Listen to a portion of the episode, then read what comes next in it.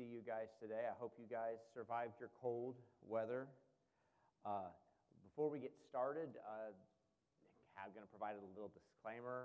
Uh, I already made sure that uh, Uh, that uh, anyone under seventeen went home today from the pews uh, or, or is in Sunday school. Uh, this message is rated R. Uh, trigger warnings, this message is rated R.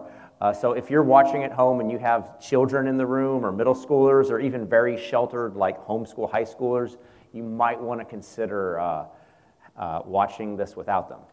Uh, With that said, let us pray. Dear Heavenly Father, we thank you for your word. We thank you for all of your word. We don't pick and choose and skip over passages in the Bible that are pro- problem passages that make things uncomfortable for us, dear God. We uh, we study your scripture and we trust your judgment, and uh, we want the full witness and the full testimony of your word. In your name, Jesus, amen.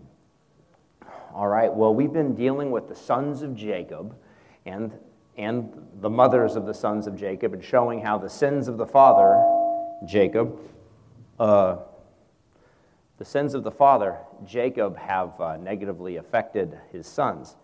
And uh, we're going to pick up in uh, Genesis thirty-seven, verse twenty-six. As you know, Joseph is in the pit, and uh, he's not happy about it.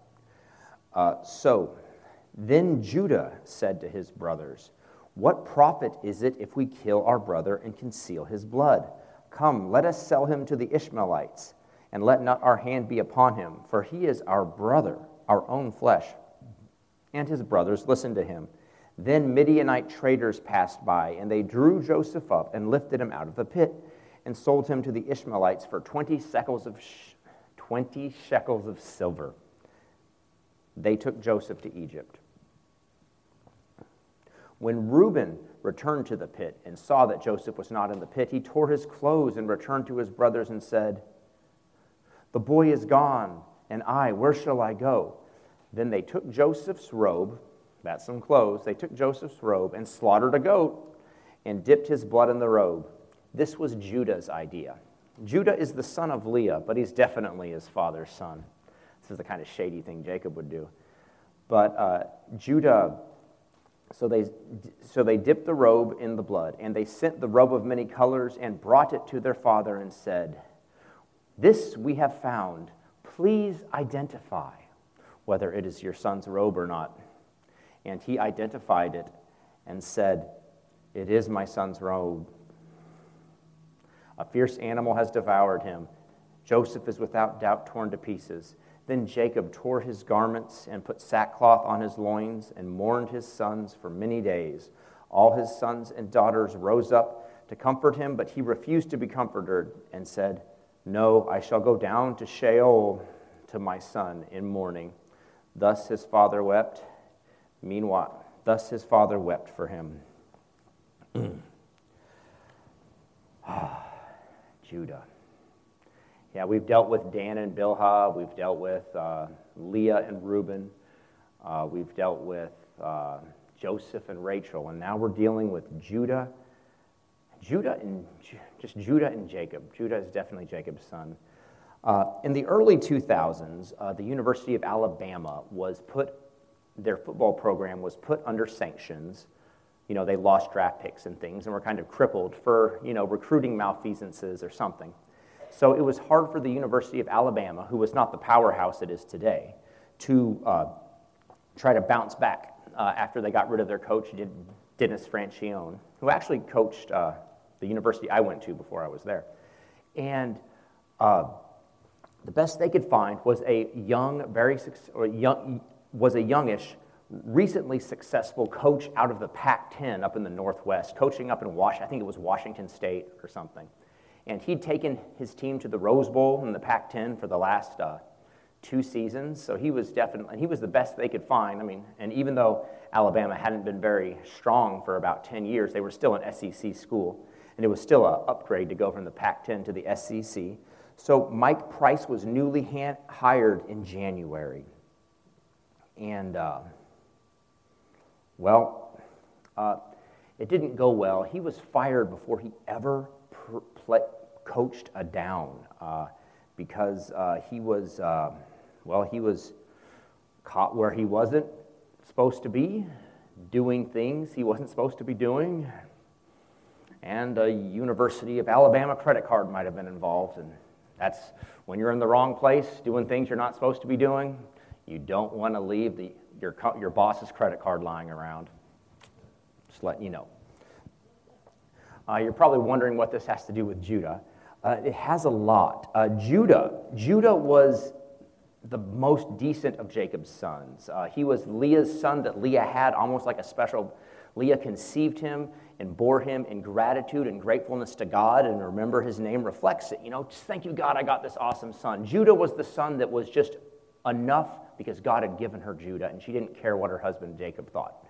So Judah was, you know, her last son. He was the youngest son of that first round of Leah's kids, and uh, he was a pretty, and she was really happy with him. Uh, When he did this to uh, sell Jacob, he was probably pushing thirty. Even though Jacob, or sorry, even though Joseph was seventeen, he was probably pushing thirty. Judah was, uh, and it was his idea to sell Job, and then or to sell his brother Joseph. It was also his idea to uh, think up the uh, deception with the uh, goats and the clothes and the blood. And you know, after you do something really bad like that, and dishonor your father and lie, and though you don't realize it or not, you doom yourself and your brothers to be kicked out of the promised land again, just like dear old dad did, only it's four hundred years in Egypt instead of twenty up in Aram. Uh, you feel really guilty. Who's ever blown it, like did something really bad, blown it, and you kind of avoided God for a little while? Has anybody ever avoided God after you've sinned? Yes.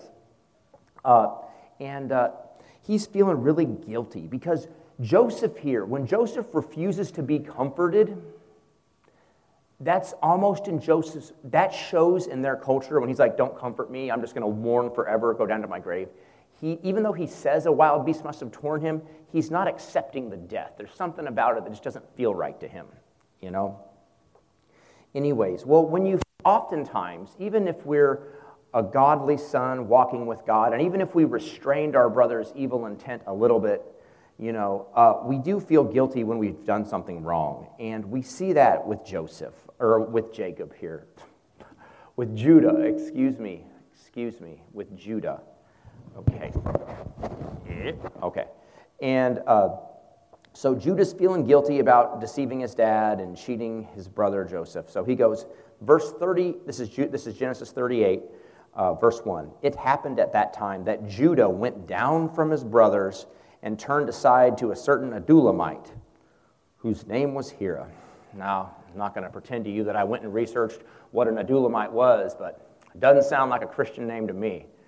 I'm just saying, I don't think I don't think he was a believer, okay? You know, and so what we see here uh, is uh, Judah leaving the community of faith, leaving his father's house, and going and hanging out with unbelievers, and that's never a good idea. Uh, Coach Mike Price of Alabama, you know, uh, he was trying to fit in down in Tuscaloosa, and it wasn't the uh, liberal, permissive environment that he was used to up in uh, Washington and Oregon. So when he was invited to go on a golf tournament down to Florida, on the University of Alabama's dime, and like in a booster's private jet, uh, he took him up on it. Uh, and... Uh, plane hadn't touched the ground apparently before uh, before dinner with the boosters. Uh, he went to a gentleman's establishment with the company credit card or with the university credit card. Never a good idea. And so Mike Price, just like Judah, is in the wrong place with unbelievers. Uh, this reminds me of something. Why does this sound familiar? This reminds me of King David and Bathsheba. I'm not going to lie. Can we just read King David and Bathsheba for a second? Let's read King David and Bathsheba for a second. Second Samuel uh, chapter eleven, it's on the screen, uh, verses one and two. In the springtime of the year, when is that? That's the time when kings go out to war. David sent Joab, his servants with him, and all Israel, and they ravaged the Ammonites and besieged Rabbah. But David remained at Jerusalem. So David's in the wrong place, the wrong time. And it happened One late afternoon, when David arose from his couch and was walking on the roof of the king's house, what was he doing on the roof? It's kind of creepy. That he saw from the roof a woman bathing, and the woman was very beautiful. Okay, so in the same way that Mike Pence didn't belong at that Florida play, I mean, you got to remember, this is the S E C. If you're in Florida, you're in enemy territory, okay? This isn't like the private-public life sort of thing and rights to privacy and permissiveness that he enjoyed up in the Pac ten, up in Washington and Oregon. We're very judgmental down in the Bible Belt. You know, he's in enemy territory. This is Florida Gators country, okay? Everyone knows, even this is even though this was before the internet, everybody knew who he was. And in the same way that Mike Price didn't belong there in Florida, behaving badly, it's the same in the same way that Judah's great great great son David didn't, you know, belong at home during wartime. You know, Judah was in the wrong place at the wrong time, avoiding his family in shame. You know, I mean, and look, I would be ashamed too. He he engineered the sale of his brother, the betrayal of his brother into slavery, and then the deception of his father. But no matter, and that guilt is real, and that shame is real. But no matter how much you or I have done something that's bad or blown it, we can't let our shame or our guilt keep us or even drive us to the wrong place the way Judah let it drive us, drive him away from his father's house and into the company of the certain Adullamite, a certain Adullamite. You know, when you screw up big, don't be a stranger. Don't be a stranger to this church. Don't be a stranger to your community of faith. Don't be a stranger to God's word, and don't be a stranger to your quiet times with God, okay? Don't stop going to church because you started to smoke weed again. This is Oklahoma. I know, please. Keep going to church no matter what you're doing. Please, keep reading God's word no matter what you're doing, okay? Don't stop talking to your family because you lied and cheated them. That's going to be a sure, and they don't know about it yet. That's going to be a sure tip-off you're the guilty one anyway. That's bad strategy. But more importantly, if they're a Christian, godly family, you need their love to soften your hard heart. Please, our first takeaway here is don't let sin put or drive you or even keep you in the wrong place. Verse two, chapter thirty-eight. Then Judah saw the daughter of a certain Canaanite. Oh, we got a first we got a certain Adullamite. That's not a Christian name. And now we got a certain, now then Judah saw the daughter of a certain Canaanite whose name was Shua. Uh-oh. Now, when you hear Canaanite, the first thing that should come to your mind from a biblical point of view, if you're one of the people from back then, is sexual depravity, okay? These people were sexually depraved because they're, and they're, they were religiously depraved because they were sexually depraved, or were they sexually depraved because they were religiously depraved?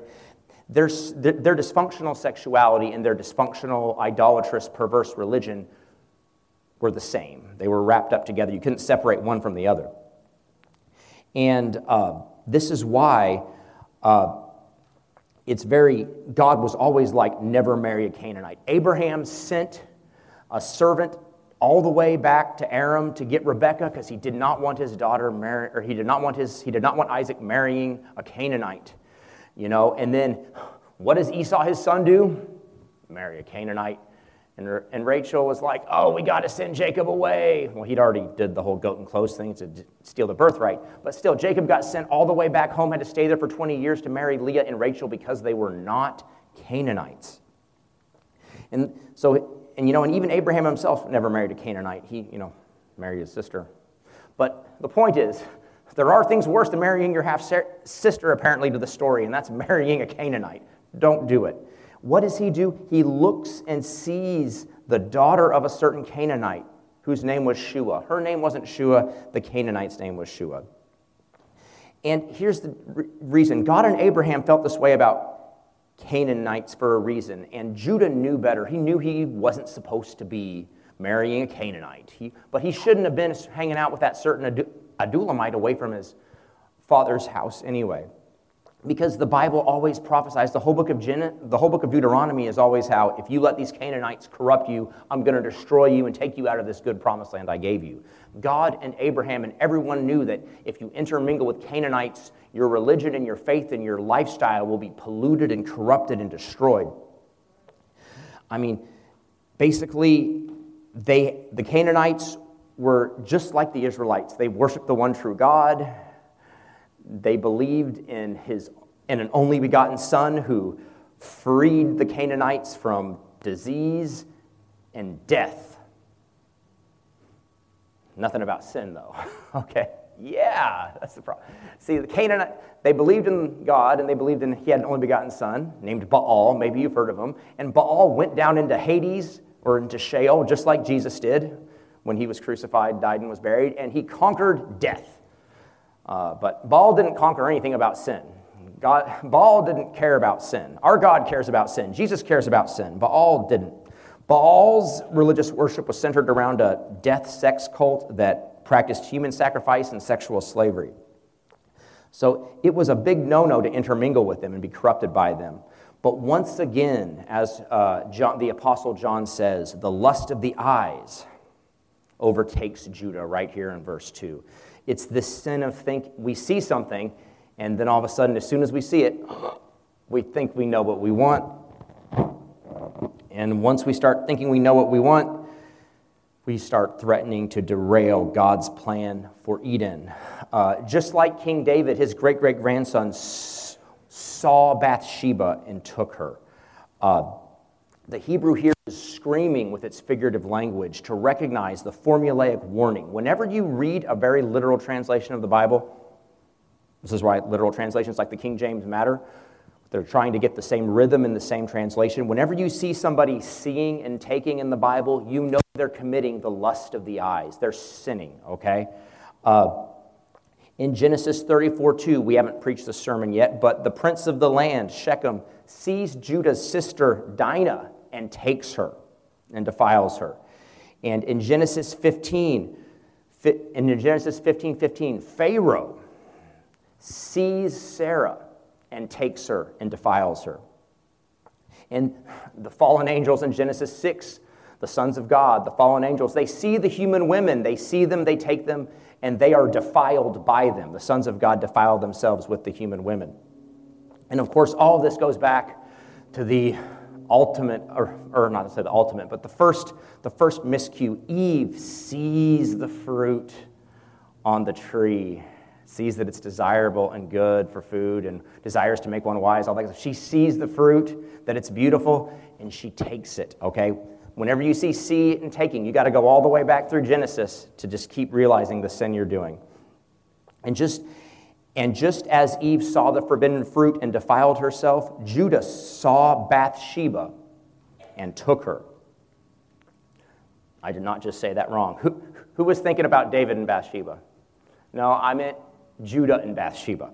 Okay, uh, I did not say that wrong. This Canaanite girl is literally the daughter of Shua, or Bathshua.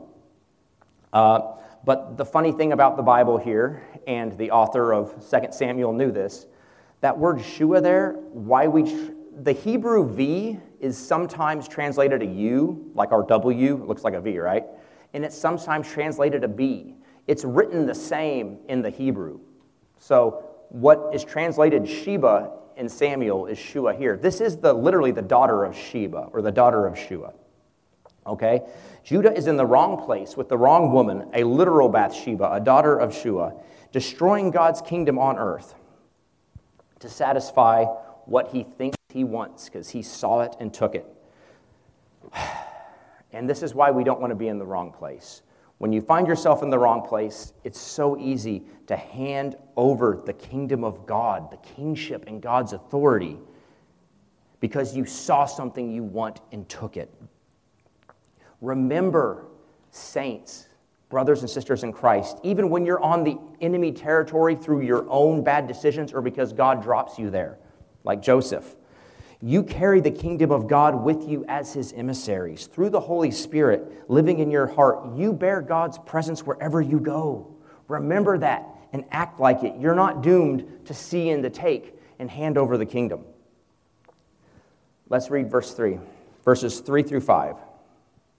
He took her and, okay, I'm, I'm going to finish up verse two. He took her and went into her, and she conceived and bore a son, and he called his name Er. Oh, oh, and, and he called his name Er. She conceived again and bore a son, and she called his name Onan. Yet again she bore a son, and she called his name Shelah. Judah was in Chezib when she bore him. And also, he still hasn't gone home to live with the family. Uh, you know, and hey, maybe if you marry a Canaanite, maybe if she was a really good girl and you got her away from her family and away from her pagan community, you could take her back to your father's house and your church family, maybe the damage could be mitigated. But no, Judah married a pagan Canaanite woman living among pagan Canaanites. So they're not like going to church on Sunday, and that house is not a, as for me and my house, we will serve the Lord sort of house. Maybe Judah's trying. Maybe it's half that, because Judah did fear God, but his wife's working against that. There's no churches around to attend to, and the culture itself is undeniably Canaanite.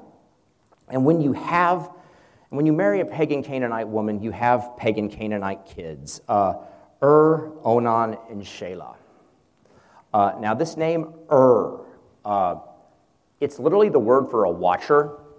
Uh, that's the word in Daniel, a watcher, is what they use for, if you've read the book of Enoch or if you read Genesis six, those sons of God that come down with the human women, those were called watchers. That was their nickname. So right away, I'm not saying Ur was a watcher. I'm saying his name means watcher. So right away, a reader of Genesis and the author of Genesis is trying to pick your brain to Genesis six. So you should actually be expecting some sexual dysfunction or some sexual sin or rebellion just by naming this guy Ur. Because you're going to think of Genesis six, think of the sin of the watchers, and the sin of the watchers was with the human women. You're going to think of something wrong. Uh, Onan, his name means two things. Uh, it means vigorous, or it means to aggrieve, to grieve somebody, uh, a grief to somebody. This like kind of like uh, Esau's Canaanite wives were a grief to his mother Rachel. And of course, Shelah, Uh, and foreshadowing. Shelah means kind of, oh, let's slow walk this. Let's drag it out. It means stalled or unnecessarily prolonged, like one of my sermons. Just get to the point. Uh, anyways, um, gonna try to get to the point here. Uh, sinful Canaanite sons raised in sinful Canaanite context, no matter how godly their father is, don't treat their wives right. Okay? And Judah's probably realized by this point, oh, maybe I'm not doing the right thing, living my kids out here. But there's always a blind spot to your sons. Your sons are awesome. So he takes a good a good Christian wife for his wife, or not a good Christian wife. He takes a good, uh, a good normal, non-Canaanite wife for his kids, trying to get back in line. And Judah took, and Judah took a wife. Now remember, Judah is filthy rich by those standards. He's like a bazillionaire, okay? Or he's like very, very rich. So he's going to buy the best wife he can find. Judah took a wife for Ur, his firstborn, and her name was Tamar. Okay? And uh, to this day, it's really weird. Uh, Tamar, one of David's, Tamar is a name used in the Bible for Judah's, for it's in the tribe of Judah. David names one of his daughters Tamar. She gets raped by her uh, half-brother, and there's that. Tamar was Absalom's sister, and it started a whole big drama in the kingdom. So it was a popular name then. I've met Jewish Tamars, uh, so it's still a popular name uh, within Judaism. Uh, now, the rabbis say that Tamar was stunningly beautiful, like Bilhah beautiful. Uh, and because she was so hot, and because Ur was so wicked and evil and Canaanite, uh, things don't go well. Let's read verse seven. But Ur, Judah's firstborn, was wicked in the sight of the Lord, and the Lord put him to death. Has anyone ever wondered about this verse? Uh, yeah, what did he do, right? Well, uh, whatever he did, because his name is Ur, which gets you back to Genesis six, you're thinking of sexual misconduct, and because he's a Canaanite, you're just assuming sexual misconduct.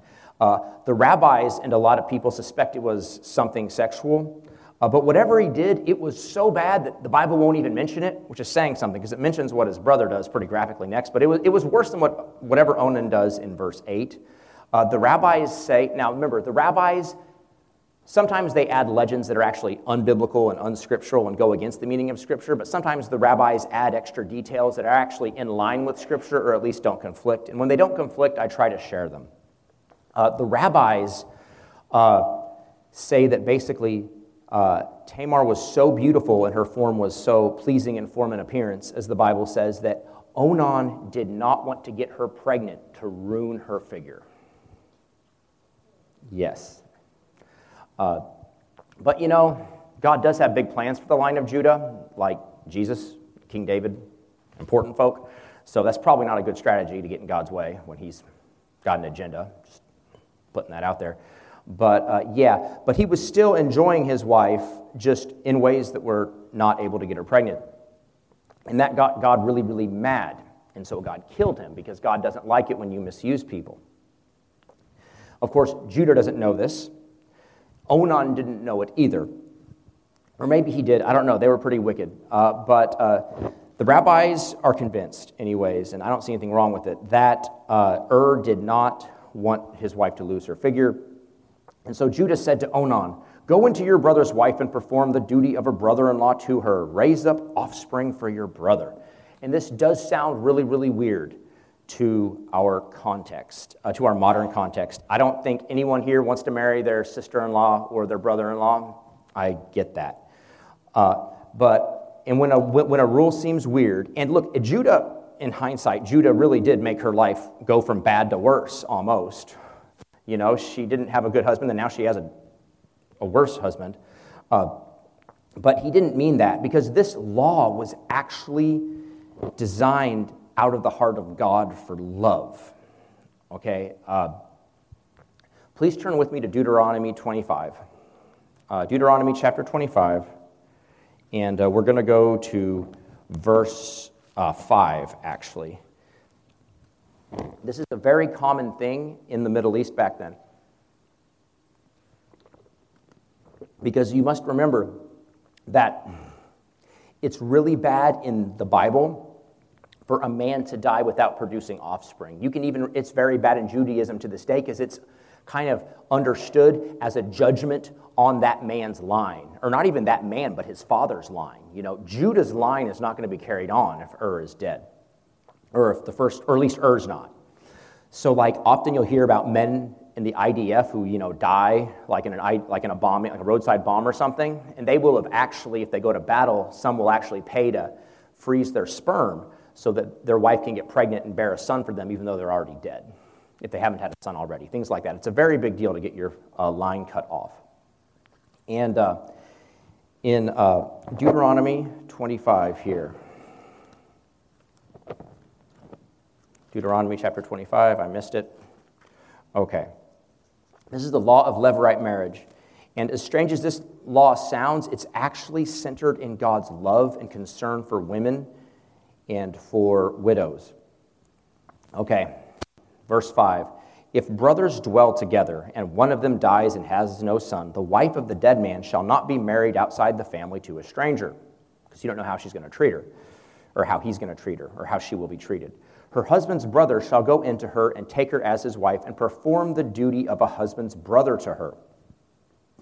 And the first son whom she bears shall succeed to the name of the dead brother. That has implications. Uh, if Onan were to get Tamar pregnant, the son would legally be Ur's, which means he would receive the double portion that the eldest son gets of the inheritance. Okay? Because Er was going to get like two-thirds, like fifty percent, because he had three sons. He would get two pieces. They'd break it up into four, and he'd get two. He'd get half the estate, and the other boys would get a quarter. And if he does not, okay, and and the first son whom she bears shall succeed to the name of the dead brother, that his name may not be blotted out of Israel. Yeah, to have your name blotted out of Israel, in their minds, is equivalent to having your name be blotted out of the Lamb's book of life, okay? Like, I mean, it, it's like an eternal judgment in this life and the next almost, as much as you could almost think about it in our terms. Now, oof. So, now, why would why would God command this? Why would this be a rule? Uh, I said before, it was rooted in God's love for the widows. If it weren't for this rule and this widow was just left destitute on the street, she'd have to resort to prostitution to survive, okay? This was true in Judah's day, it was true in King David's day, it was true in Jesus' day. There was just no other, the economic safety net, in the like the community safety net only had room for widows with sons, okay? Like if you, the idea was if you were a good wife, you had lots of sons and they took care of you in your old age. Uh, it, it didn't really work out, it wasn't perfect, not at all. And so anyone, so any wife, so any widow who had no sons was just, you know, left as a prostitute unless somebody sacrificially went out of their way to provide for her. This is why Jesus, when he sees a, like, you remember when Jesus sees the funeral procession of the widow's only son? That's why it matters. It's a widow, and it's her only son dead. That's why he stops. Oh, wait. I mean, people were dying every day. This is, the, this is back in the olden days when people died all the time. This is why he stops what he's doing, goes and resurrects her only son. Why? Because it was a widow. It was showing his heart. He didn't want that woman to be have to resort to prostitution to survive, just be to homeless prostitution to survive out on the street. And so he actually healed that woman's only son. Okay? Because, I mean, as Jesus' brother James says in verse uh, one twenty-seven, religion that is pure and undefiled before God the Father is this, to visit widows and orphans in their affliction and to keep oneself unstained from the world. That's what makes God happy. And uh, that's why it's so important that the husband do, or that the husband's brother do this.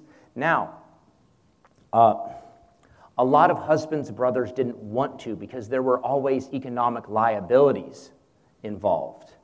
I mean, it, it, it's worse when the brother that dies is the oldest one, because then it's like a really big economic liability. If you get this widow pregnant, your brother's wife's pregnant, you're out of at least half your inheritance or more two-thirds of your inheritance, and a lot of men didn't want to do it. So despite what we would think of as the uh, incentive to have an extra wife, a lot of people didn't want to do it. But society had, shame was a powerful tool in the Middle East, and this is why we have these next few verses. I mean, think about it. Who remembers in Leah and, sorry, with Ruth and Boaz, right? The closer relative didn't want to do it because of, it would mess up his inheritance. And if a man does not wish to take his brother's right, okay, Onan could have opted out. Onan had the right to opt out. If a man does not wish to take his brother's wife, then his brother's wife shall go up to the gate. Oh, then his brother's wife, the woman, shall go up to the gate to the elders and say, my husband's brother refuses to perpetuate his brother's name in Israel. He will not perform the duty of a husband's brother to me. Then the elders of the city shall call him and speak to him and try to talk some sense into him. Hey, man, this is for the good of the t- you, you need to take one for the team here. Hurry up, get her pregnant. It's for it's the good of your family. It's for the good of the city. It's, we're going to be embarrassed if you don't do this. Do that peer pressure shame thing. But if he persists, saying, I do not wish to take her, then the brother's wife shall go up to him in the presence of the elders and pull the sandal off his foot and spit in his face, which is how you get killed if you do this to a man in the Middle East, just letting you know, even today. Try it. You'll see what happens. Uh, and then she shall answer him and say, so shall it be done to the man who does not build up his brother's house, and the name of his house shall he be called in Israel, the house of him who pulled his sandal, who had his sandal pulled off. Okay, yeah, never hit someone with your sandal in the Middle East, uh, and never spit in a Middle Eastern man's face. Both of those will get you killed. This will get you killed bad. But this is the one time that woman could do this to him, and he just had to sit there and take it. Now, no man would ever endure such humiliation from anyone, much less a woman. Do you guys remember when President George W. Bush was in the Middle East on a tour? What did that reporter do? Took his shoe off and chucked it at him, right?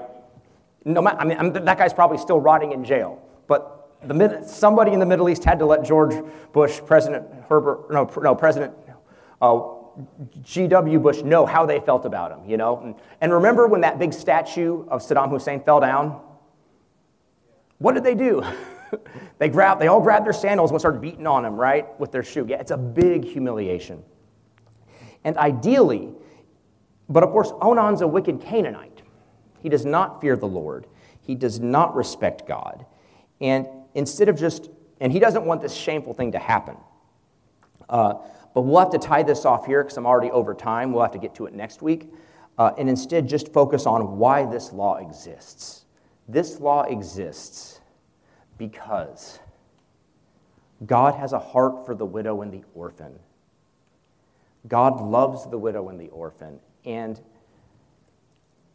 even if we find ourselves in the wrong place at the wrong time, and even if we've done some things in our lives that we're not proud of that have actually moved us away from our family and destroyed our relationships with our family, it's still not too late.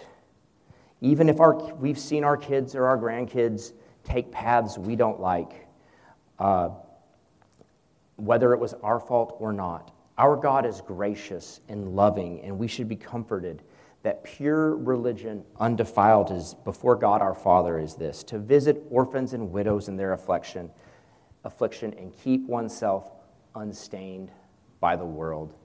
In the book of Revelation, Jesus is writing letters to churches, and a lot of times It's you guys that are stay faithful, just stay unstained from the world and hold fast until I come.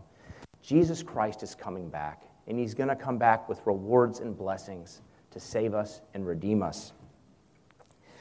And my prayer for all of you this week is in this trying time and when these economic obligations and in this uncertainty in the world, just remember that no matter what is going on in this world today, be encouraged that your God and Father loves you, and that if you want to commune with him and be with him, carry out his work on this earth, partner with him to just take care of widows and orphans, you know, drive them to their doctor's appointments, things like that. Uh, thank you for your time. God bless you. If you have never, ever had the opportunity to accept Jesus Christ as your Lord and Savior and enjoy a pure religion undefiled, please, please, please come down to the altar and we can pray with you.